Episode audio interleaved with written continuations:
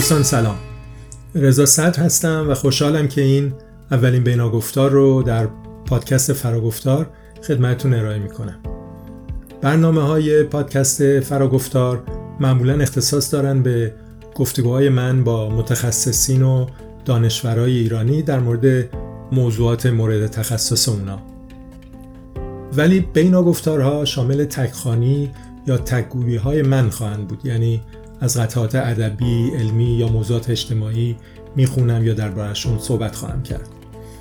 و این بیناگفتارها در بین گفتگوها گاه گاه منتشر خواهند شد.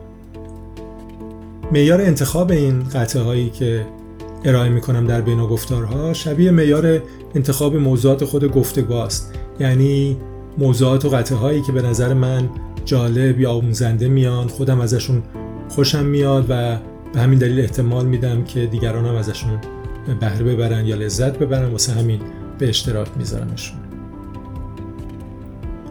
در این اولین بیناگفتار حکایتی رو می‌خونم از گلستان سعدی.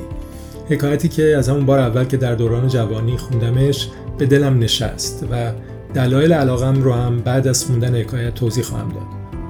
بعدش هم معنی می‌کنم حکایت رو برای اینکه کامل باشه. در ضمن یکی از قطعه های موسیقی که در این برنامه استفاده کردیم تکای کوتاهند از شاهکار همایون شجریان و سهراب پورناظری به نام قلاب از آلبوم ایران من که بر اساس غزلی زیبا از سعدی. لینک اجرای کامل این قطعه رو هم در پایان توضیحات می‌گذاریم. به همراه خود حکایت تصویرش و لینکش در گنجور. احیانا اگه بخواید بذارید جلوتون و بخونیدش در حالی که دارید بهش گوش می‌دید تو این برنامه. در ضمن در آخر توضیحات برنامه هم در پادکست و هم در صفحه فراگفتار منابع دیگه رو هم معرفی می‌کنیم. یا لینکاشون رو می‌ذاریم که لیست کامل اونها رو در قسمت صحبت پایانی این پادکست میاریم امیدوارم که از این حکایت و این بیناگفتار اول خوشتون بیاد.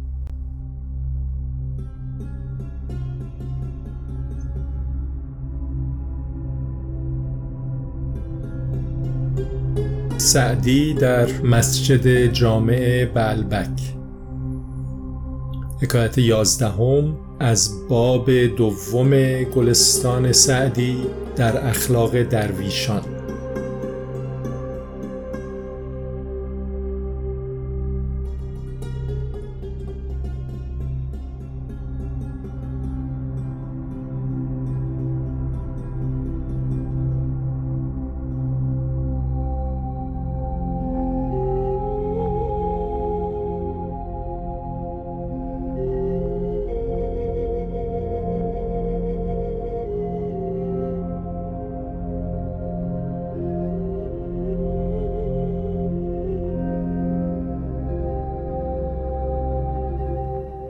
در جامعه بلبک وقتی کلمه ای همی گفتم به طریق وعظ با جماعتی افسرده دلمرده ره از عالم صورت به عالم معنی نبرده.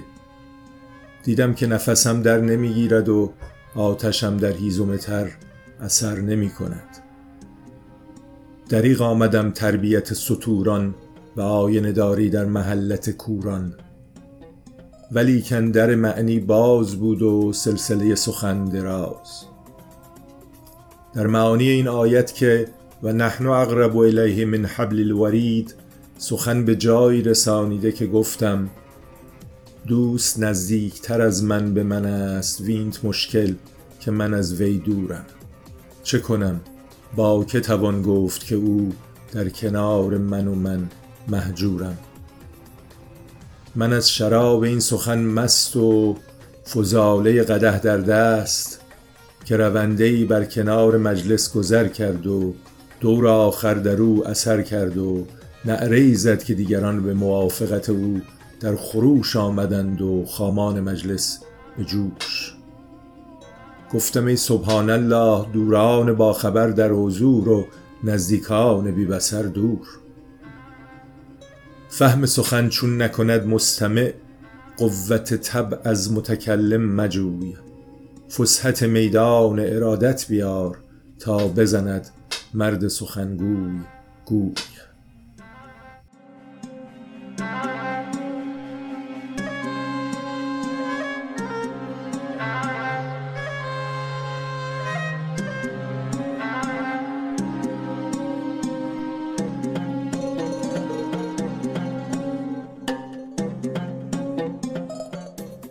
از همه یک سری توضیحات در مورد حکایت و چرا من به اون علاقه مند هستم.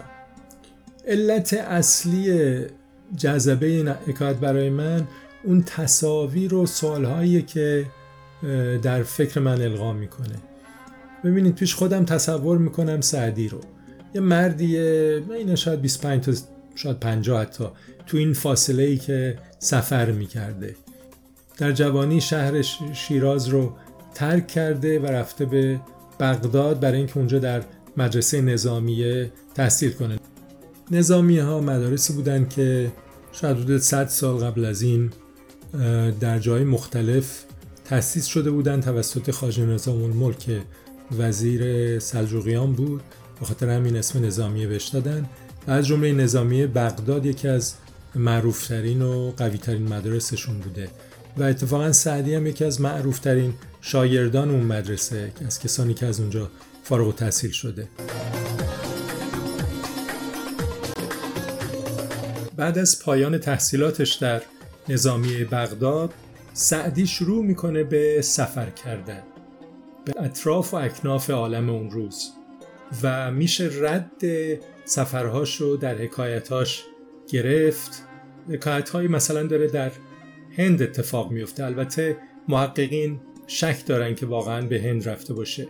و حکایت های زیادی هم داره که در به کشورها و مناطق غرب ایران امروز یا ایران اون روز حتی رفته که در اون مورد شکی نیست. سفرهای زیادی می‌کنه در سرزمین شام که شام اون روز شامل سرزمین های ترکیه و سوریه و لبنان امروز بوده و همینطور حجاز اون زمان که شامل قسمت از عربستان سعودی امروز میشه. و دلیل سفرش هم اینه که شغلش واعظ یا سخنران مذهبی است. همونطور که موضوع این حکایت هم هست. ولی شاید هم از جهاتی این بهانه برای او که بتونه جهان رو بگرده و سیر آفاق و انفس کنه به نظر میاد که سفر رو دوست داره. به یک معنی آدمی است جهان وطن کازموپولیتن. و این جهان وطنی رو در کارهاش هم منعکس کرده.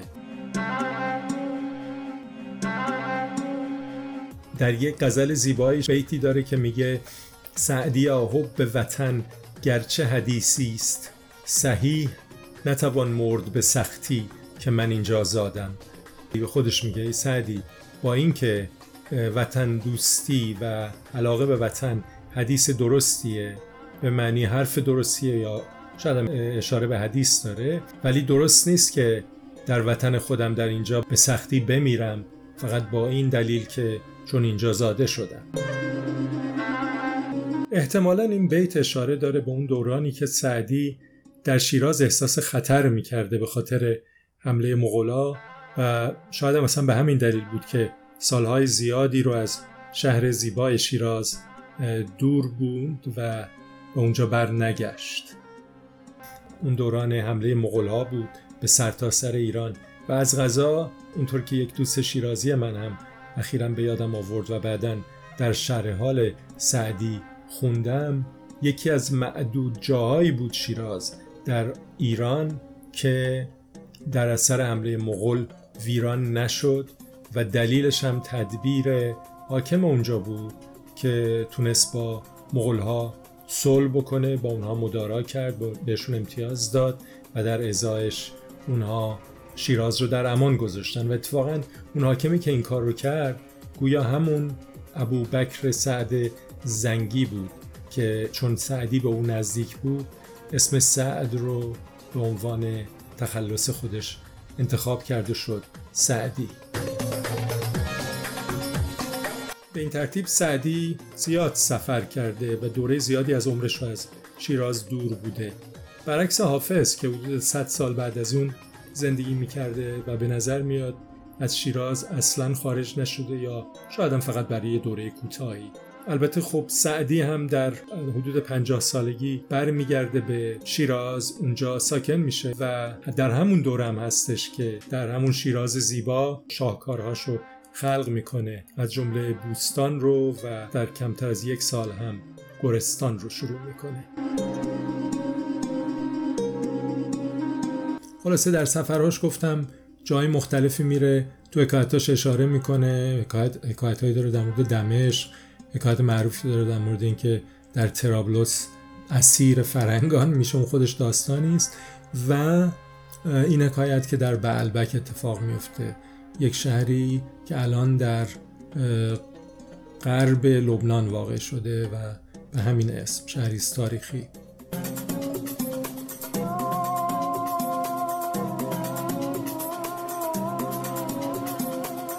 بعد خود صحنه این داستان برام جالبه. سعدی رو تصور می‌کنم رفته وسط مسجد جامعه ولبک و بسات سخنرانی به راه انداخته. داره صحبت می‌کنه. و حالا همین سوال اولین سوالی که برای من پیش میاد اینه که اصلا چطور اجازه رفتن بالای منبر پیدا می‌کنه توی یک چنین شهر غریبی؟ وسط یه مسجد جامعه که احتمالا ارج و منزلتی هم داره. آیا رسم این بوده که هر کسی می‌تونسته بره خودش رو عرضه کنه یا به اصطلاح جمع سخنرانی راه بیاندازه یا اینکه سعدی رو به خصوص میشناختن. آوازش به اونا رسیده بوده که واقعا هم بعید نیست چون حتی تو حکایتاش داره که اون رو این اونور اسمش رو می‌دونستن. یه حکایتی داره که در این یک از این سفرها با یه جوانی آشنا میشه و جوان وقت می‌فهمه او از شیراز میاد می‌پرسه آیا شعری از سعدی می‌دونی؟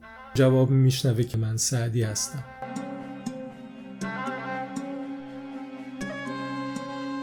سوال دیگه که تو ذهنم پیش میاد این که به چه زبونی سخنرانی کرده؟ خب به احتمال زیاد به عربی بوده. اونجا زبانشون عربی بوده و سعدی هم عربیش قویه خیلی قویه. به اون زبان تحصیل کرده به اون زبان کلی حکایت و داستان و شعر داره و معلومه که تبهر داره برای حرف زدن به عربی. ولی اینکه وسط حکایت اشاره می‌کنه که مثلا این بیت ها رو می‌گفتم آیا می‌تونه بگه که سخنرانیش به فارسی بوده حداقل یک قسمت هاییش مثل همون بیت ها که اون هم بعید نیست. چون به یادم میاد که گستره نفوذ فارسی بسیار پهناور بوده. از یک طرف در شرق ایران می‌دونیم که در هند برای قرنها زبان فارسی صحبت می شده و زبان فرهنگ بوده. شاید آثارش هنوز هم در تحصیل کرده های هندی مونده. من چند هندی آشنا داشتم که به من در مورد علاقه و شیفتگیشون به ادبیات فارسی می‌گفتن. یک دوستی داشتم باش در دانشکده فیزیک آشنا شدم. هنوزم دوستیم و او که هندیه اون زمان از من خواست که بهش فارسی یاد بدم. و البته منم از اون خواستم که به من هندی یاد بده. متاسفانه به خاطر کمبود وقت یا هر دلیل دیگه زیاد پیشرفتی نداشتیم. تنها بهره من از اون دوره یاد گرفتن یک جمله به هندیه که می‌تونم بگم مرا نام رضاهی که معنیش میشه اسم من رضاست نام من رضاست. مرا نام رضاهی عرصه صحبت به فارسی تا مرز چین هم می‌رفته.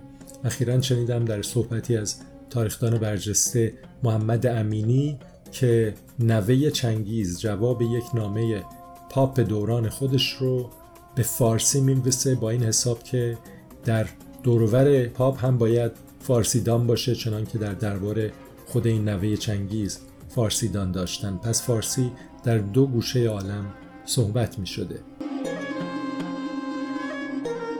در غرب ایران هم در سرتاسر سر اون منطقه شام فارسی صحبت می شده شواهد زیادی هست. حتی تا شرق اروپا هم می‌رفته. مثلا می‌دونیم که مولانا بعد از ترک بلخ به همراه خانوادش نهایتا در قونیه ساکن میشه که قونیه در شرق ترکیه امروز واقعه. یا داستانی شنیده بودم در مورد نامنگاری بین پادشاه صفوی سلطان اسماعیل و پادشاه عثمانی هم دوره او سلطان سلیم عثمانی که پادشاه ایران نامش رو به ترکی میویسه برای سلطان عثمانی و جواب رو عثمانی به فارسی میویسه که البته گویا پشتش یک داستانهای سیاست هم بوده.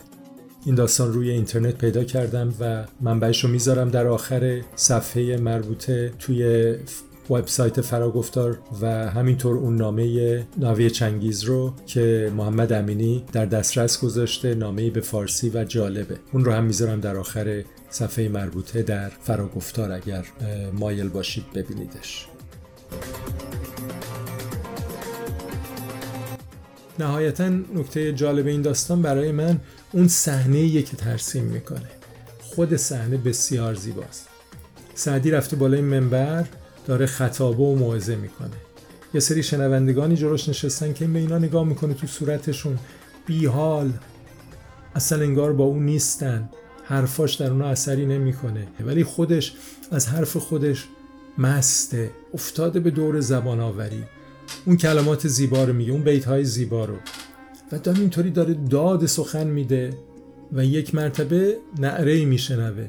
سر میگردونه می‌بینه یک کسی که داره از کنار مجلس میگذره از حرف آخر او به شور اومده و فریاد کشیده و اتفاقا از فریاد او دیگران هم آتش می‌گیرن و به شور میان.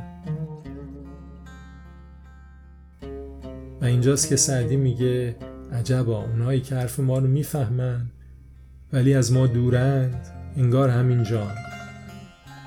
و اونهایی که کنار ما هستن. ولی حرف ما رو نمی‌فهمن انگار خیلی دورند.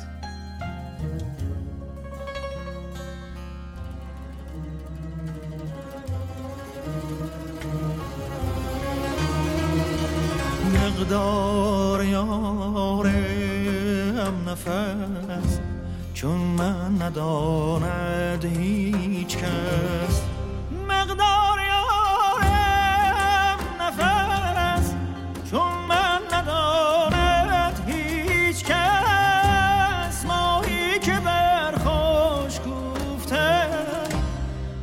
قیمت بداند.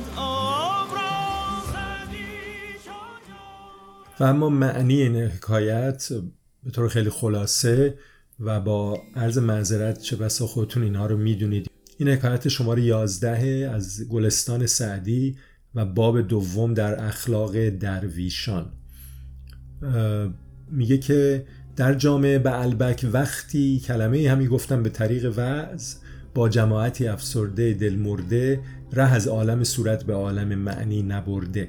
یعنی یه زمانی توی جامعه مسجد جامعه به البک داشتم چند کلمه حرف می زدم به طریق وعظ به عنوان وعظ و در مقابلم یه جماعت گروهی بودن افسرده و دلمرده یعنی خلاصه بیحال که از عالم صورت به عالم معنی ره نبرده بودند. یعنی اینکه در ظاهر مونده بودن و به معنی پی نمی بردن. خلاصه آدم های بیحال و نافهمی بودن. دیدم که نفسم در نمی‌گیرد و آتشم در هیزم تر اثر نمی کند. دیدم که این نفسم حرفام مثل آتیشیه که اصلا در هیزم تر اثر نمی‌کنه یکی دو نکته اینجا. یکی سجعه. این صنعتی که سعدی به وفور در گلستان استفاده می‌کنه یعنی در میانه نصر از قافیه استفاده می‌کنه. بعضی کلمات با هم هم قافیه یعنی یه جور آهنگ میده به نصر با اینکه شعر نیست. در نمی‌گیرد هیزم تر اثر یا حتی جمله قبلی بود افسرده دل مرده نبرده و این ادامه داره. این سجر رو خواهید دید. نکته دوم هم این تشبیهات و استعاره های بسیار زیبایی که به کار می‌بره. مثلا اینجا نفس خودش رو با آتشی یا حرفهاش رو با آتشی تشبیه می‌کنه ولی اون آدم های شنونده رو به هیزم تر هیزومی که آتیش نمی‌گیره. دریغ آمدم تربیت سطوران و آینه در محلت کوران. حیفم اومد انگار که دارم چارپایان رو تربیت می‌کنم سطوران آینه داری در محلت کوران. انگار که در محله کورها دارم آینه میگردونم. و منظور اینه که کار بیهوده دارم می‌کنم کار عبس دارم می‌کنم. ولی کندر معنی باز بود و سلسله سخن دراز. باز هم یک استعاره داره. معنی و مفهوم رو مثل یک خانه یا عرصه که دری داره که واردش بشن. و این درش باز بود یعنی جا داشت که آدم وارد معنی و مفهوم موضوع بشه و سلسله سخن دراز یعنی رشته سخن هم طولانی بود یعنی خلاصه جا برای حرف زدن بود و این سخن ادامه داشت و باید دنبالش رو می‌گرفتن. در معانی این آیت که و نحنو اقرب الیه من حبل الورید سخن به جایی رسانیده که گفتم. داشتم این آیه رو معنی می کردم و نحنو اغلب و الیه من حبل الورید آیه زیبایی از قرآن که میگه ما به او از رگ گردن هم نزدیک تریم احتمالا جمله است از قول خدا در مورد مثلا انسان. و میگه داشتم اینو معنی می‌کردم به اینجا رسیده بودم که گفتم. دوست نزدیکتر از من به من است وینت مشکل که من از وی دورم. دوست از من به من نزدیکتره ولی عجیب اینه که معما اینه که انگار من از او دورم. چه کنم با که توان گفت که او در کنار من و من محجورم چه کار می‌تونم بکنم؟ به کی این موضوع رو بگم که اون کنار منه ولی من از او دور افتادم. محجور یعنی دور افتاده. من از شراب این سخن مست و فضاله قده در دست. این حرف خودش رو حالا به شراب تشبیه کرده و میگه انگار این شراب خود منو مست کرده بود. از حرفای خودم سرحال اومده بودم و مست بودم.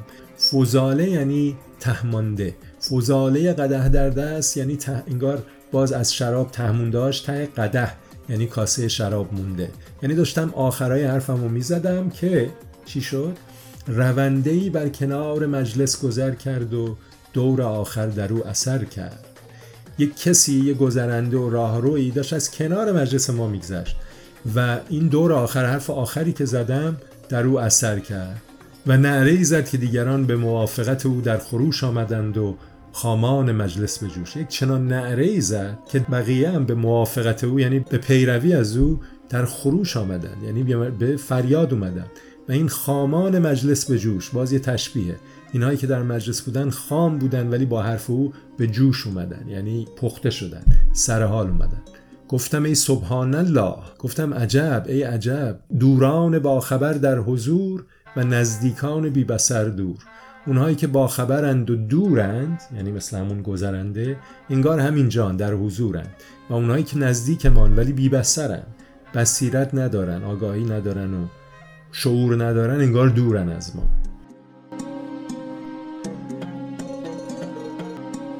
در ضمن اون سج یا قافیه در نصر رو که اول حکایت دربارش حرف زدیم در همین چند جمله آخر حکایت هم به وفور می‌بینید. مست دست گذر کرد اثر کرد خروش جوش با خبر بی بسر حضور و دور. حالا این دو بیت رو میگه. فهم سخن چون نکند مستمع یعنی وقتی که مستمع شنونده حرف نمی‌فهمه قوت تب از متکلم مجو. انتظار قدرت حرف زدن از سخنگو نداشته باش. یعنی کار به جایی نمی‌رسه هر چقدر قوی باشه. فسحت میدان ارادت بیار. یه تشبیه زیبای دیگه. میگه میدان ارادت وسیع بیار. یعنی شرایطی بیار که شنونده ها ارادت دارن شیفتن و دل میدن به حرف. و این فسحت داره. فسحت یعنی گستردگی اینکه میدان ارادت اگر گسترده باشه باز تشبیه زیبا تا بزند مرد سخنگوی کو یک چنین میدانی بیار که اون وقت مرد سخنگوی یعنی گوینده می‌تونه گوی بزنه در یک چنین میدان. میدان که وسیع باشه گوی زدن هم اشاره به چوگان باز که سوار اسب و با اون چوبش داره گوی رو به این ور میره. می‌تونه جولان بده در این میدان وسیع. حرف زدن رو به جولان دادن تشبیه کرده. بسیار زیبا.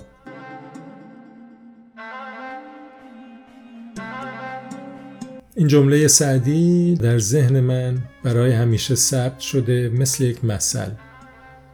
دوران با خبر در حضور و نزدیکان بی بسر دور. ماشالله به سعدی.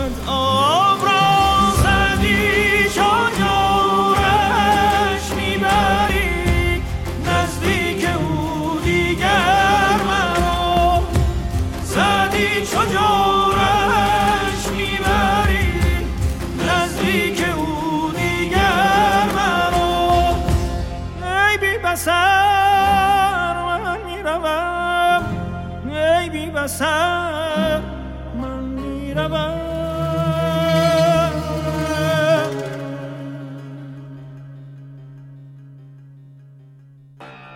او می‌کشد قلاب را او می‌کشد قلاب را او می‌کشد قلاب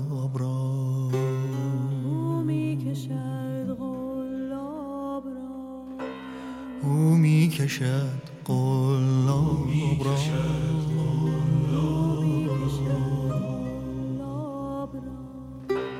او می کشد قلاب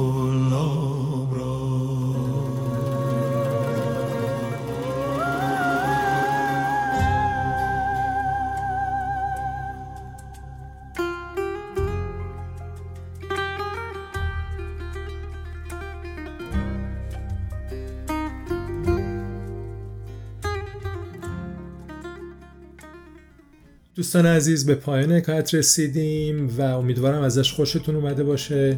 لطفا پیشنهادها یا تصحیحات و توضیحاتتون رو از طریق وبسایت به ما برسونید یا هر جور بازخوردی که دارید مثبت یا منفی. همینطور در آخر توضیحات این برنامه و در وبسایت فراگفتار در صفحه مربوطه چندین منبع برنامه رو می‌گذاریم. از جمله لینک موسیقی ها و حکایت در گنجور و غزل سعدی در گنجور. همینطور کپی خود حکایت و لینک سرگذشت سعدی. کپی اون نامه نوه چنگیز به پاپ که به فارسی هست. و همینطور لینک یک سخنرانی TED یا تد از محمد علی اینانلوی فریخته که درباره اهمیت حس تعلق وطن و تعلق به وطن صحبت کرده. اتفاقا این ویدیو رو همین چند روز اخیر دیدم و دیدم مناسبت داره در توازن و مقایسه با جانوطنی سعدی که بهش اشاره کردیم که البته به نظر من این دو با هم منافاتی ندارن علاقه و تعلق به وطن و به ایران و از طرف دیگه جهان وطنی بودن و شهروند جهان بودن. تا برنامه بعدی.